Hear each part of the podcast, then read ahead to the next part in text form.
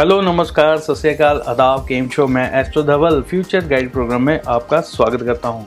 दोस्तों, आज हम बात करने जा रहे हैं बुध ग्रह के वक्री होने के बारे में।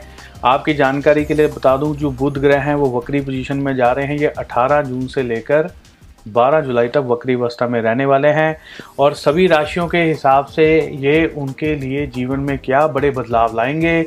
आपके ऊपर इस समय में क्या क्या चीज़ें हो सकती हैं? कौन सी चीज़ों से आपको बचाव रखना चाहिए? ये सारी जानकारी हम इस वीडियो में देने जा रहे हैं।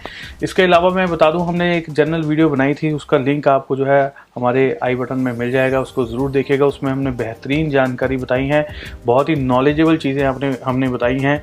जो जनरल चीज़ें हैं, उसको एक बार ज़रूर देखना चाहिए। ये राशिफल के हिसाब से हम आपको बताने जा रहे हैं। और बात करते हैं बुध वक्री के बारे में और धनु राशि के बारे में। इस समय में बहुत सारे लोग जो है ओवर सेंसिटिव हो जाते हैं सेंसिटिविटी बहुत ज़्यादा बढ़ जाती है।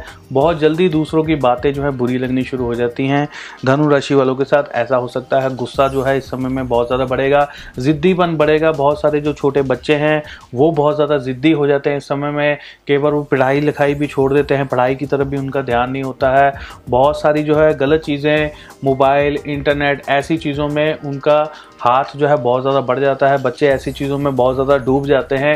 ये पीरियड भी इन चीज़ों को बढ़ावा देता है। खाने पीने में बुरी चीज़ें, आदतें पड़ जाती हैं। घर का खाना छोड़कर जो है ऊट पटांग चीज़ें जो है बच्चे खाने लग जाते हैं या बहुत सारे बड़े भी हैं तो ये चीज़ें करते हैं। ज़िद बच्चों में अलावा बड़ों में भी देखने को मिलती है, बड़े बच्चों में भी ये चीज़ देखने को मिलती है।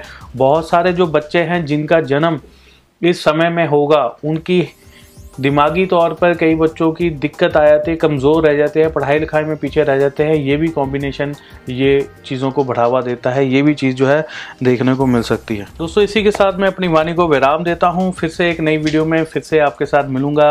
हमारे चैनल को सब्सक्राइब कीजिए लाइक कीजिए वीडियो को शेयर ज़रूर कीजिएगा।